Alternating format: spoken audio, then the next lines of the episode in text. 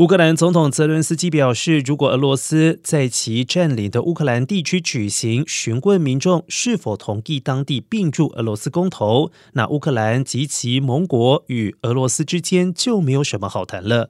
自从俄罗斯对邻国乌克兰发动所谓的特殊军事行动以来，俄罗斯军队和其他分离派盟友如今占领了乌克兰东部顿巴斯地区和南部地区大片领土。而这两地的官员都提出举行公投的可能性，但对此，泽伦斯基在例行谈话影片当中表示，乌克兰坚守立场，绝不会把领土让给俄罗斯。